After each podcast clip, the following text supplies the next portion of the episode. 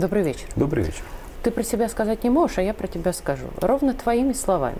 Не так давно мы с тобой обсудили про то, что мировой порядок рухнул, и внимание на него обращать, собственно говоря, не очень надо. Вот первую часть этого заявления Андрея Перлы, обозревателя, политического эксперта, политтехнолога, в конце Ах. концов.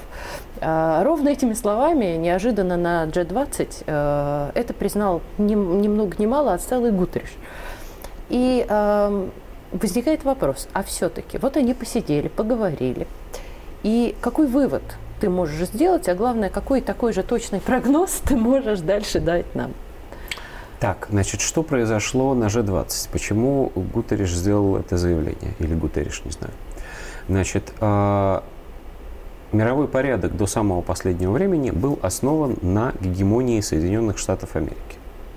G20 в нынешнем сезоне в Нью-Дели неожиданно продемонстрировала две вещи. Первое. Существуют великие державы, а именно Россия и Китай, которые могут игнорировать ранее обязательные для глав государств а, международные посиделки. Очень заняты. И прислать вместо да. себя людей, безусловно, статусных и уважаемых, но не президентов.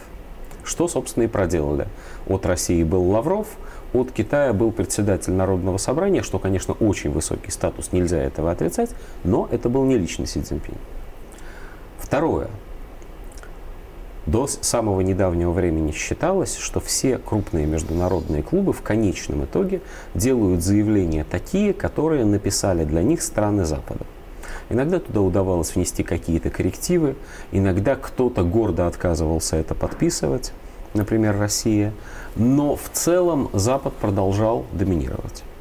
В этот раз G20 с Лавровым, но без Путина, выдала такой итоговый документ, который Financial Times признала сильнейшим ударом по репутации Запада вообще и США в частности. Не Потому помню, что в этом документе... Ящик Пандоры, который да, даже да. окрестили западные СМИ. Ящик Пандоры открытый Путиным. Совершенно справедливо. Путин открыл ящик Пандоры. Да. Что же это за ящик такой?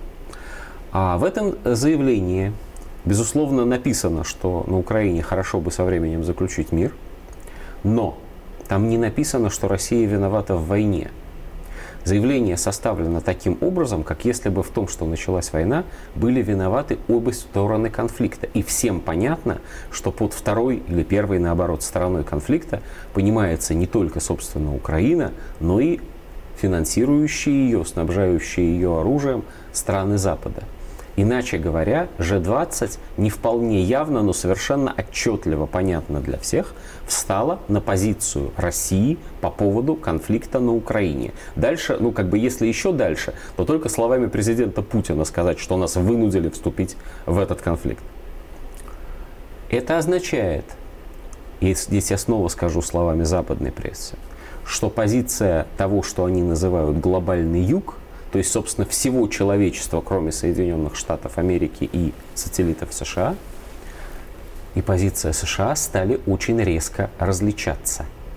Дальше там много всяких следствий. Ближайшее и такое очень демонстративное следствие – это заявление президента Бразилии о том, что Путин может приехать в Бразилию в гости, его никто не арестует, несмотря на то, что Бразилия подписывала этот протокол значит, с Гаагским трибуналом в свое время.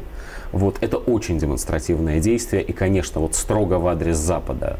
Вот, видимо, сильно достали. Но это мелочь. Вот. А гораздо более важный факт, например, в том, что тот же э, Гутериш, целый генеральный секретарь ООН, который отстаивает мир, основанный на правилах, на американских правилах, вынужден признать, что он не может навязать крупнейшим странам мира ту политику, которая США диктует ООН. И в частности, он не может навязать этим самым странам мира требования в адрес России заново продлить или заново создать пресловутую зерновую сделку.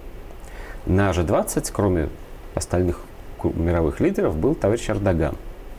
Вот, султан Эрдоган приехал туда, чтобы рассказать о том, как он беседовал с Путиным. Это, то, что Это само собой, замечательный да. совершенно формат, который показывает, где Путин, а где, собственно, международное G20, сообщество. Да. Нет, ну там э, так не надо говорить. Там есть уважаемые люди. Один Конечно. из них, например, премьер-министр Индии, который, между прочим, по итогам G20, когда его спрашивают журналисты, а как же так год назад а G20 делал очень жесткие заявления в адрес России. А теперь-то что? На что он говорит, что ну сейчас же мы беседовали в Нью-Дели, то есть в столице Индии, и поэтому мы совершенно по-другому на это смотрим. Это очень изящно. Вот, вот значит, Но у них, Эрдоган... кстати, политики-то тоже старой школы, согласись. А Индия потребовала, чтобы перед Нарендра Моди за столом на G20 была табличка с надписью «Бхарат». Бхарат – это слово индийское, ну, их собственное слово, означающее их государство. А ин, слово Индия, с их точки зрения, это слово, которое использовали колонизаторы. Это еще одна мелочь, конечно же. Но это мелочь, которая демонстрирует, каким путем, скрытый смысл. куда все движется. Да, скрытый смысл состоит в том, что бывшие колонии, те, кого угнетали западники всю дорогу, они больше не хотят а, находиться в этом положении. И они готовы сделать все, чтобы больше их никто никогда колониями не считал.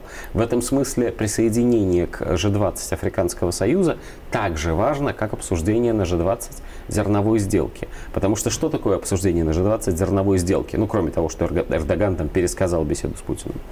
Приходит вышеупомянутый Гутерриш и говорит, мы сделали России предложение – в этом предложении мы, а, предлага, значит, мы включаем Россельхозбанку SWIFT, но не сразу, а через месяц и не впрямую, а через дочку в Голландии.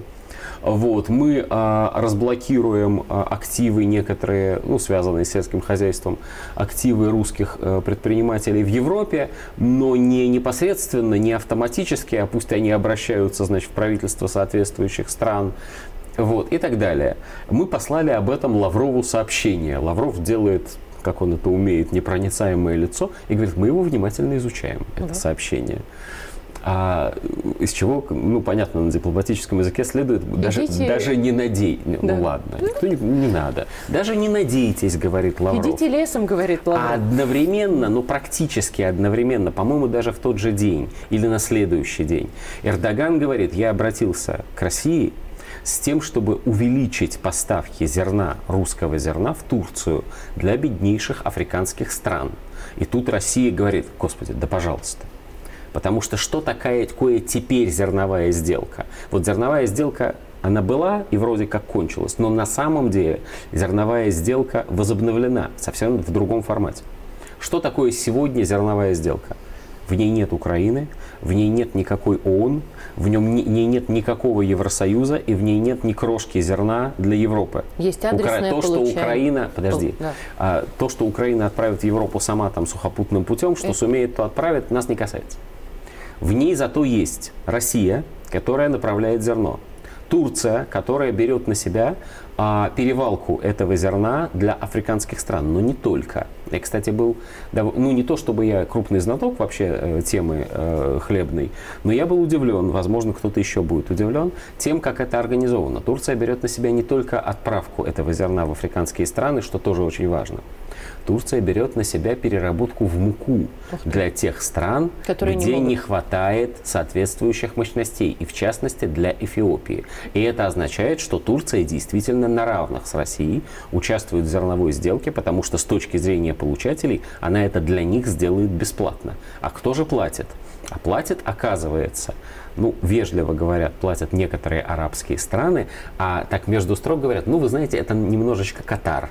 Это что означает? Это означает, что арабские страны немножечко плюют в сторону вышеупомянутого коллективного Запада и немножечко вместе с Россией проводят единую политику в Африке. Даже несмотря на то, вот. что жмут руку Байдену они, слушай, восточная вежливость – это дело такое. Конечно, они жмут руку Байдену, почему же нет-то? Ну, правда, ты имеешь в виду скорее Саудовскую, Саудовскую Аравию. Аравию. Катар гораздо да, в этом смысле да. разборчивее. Да. Но и саудиты в эту же самую историю, они потому что они входят, продолжают да? сокращать нефтедобычу, да? не потому что они русских страшно любят или страшно хотят нам помочь. Нет, конечно. Они себе хотят помочь, они Именно. хотят независимости. Возвращаясь к теме DG20, что происходит? Происходит формирование тех самых, а, той самой многополярности, тех самых глобальных центров силы, одним из которых, но только одним из, продолжает являться Объединенный Запад, и он постепенно теряет свое внимание, другим из которых является Россия, третьим Китай, четвертым Индия, далее объединение латиноамериканских стран, далее Турция и те страны, которые к ней в разных смыслах примыкают, далее исламский мир, очень серьезными противоречиями между Ираном и крупными государствами суннитскими, но и тем не менее. И все эти центры силы находятся в сложнейших взаимодействиях, иногда даже враждебных, но не скатываются ни в глобальную войну, ни главное в ситуацию, когда есть один гегемон. Никакого одного гегемона больше нет. Правильно ли что я же понимаю, 20 что подчеркнуло? это очень важный еще итог, что пока Третья мировая, она откладывается? Но во всяком случае никто из тех, кто сейчас это обсуждает, Третьей мировой не хочет. Но, конечно, безумные абсолютно действия коллективного Запада на Украине э, все время заново производят эту эскалацию. Я думаю, что это тема очень отдельного разговора. Спасибо.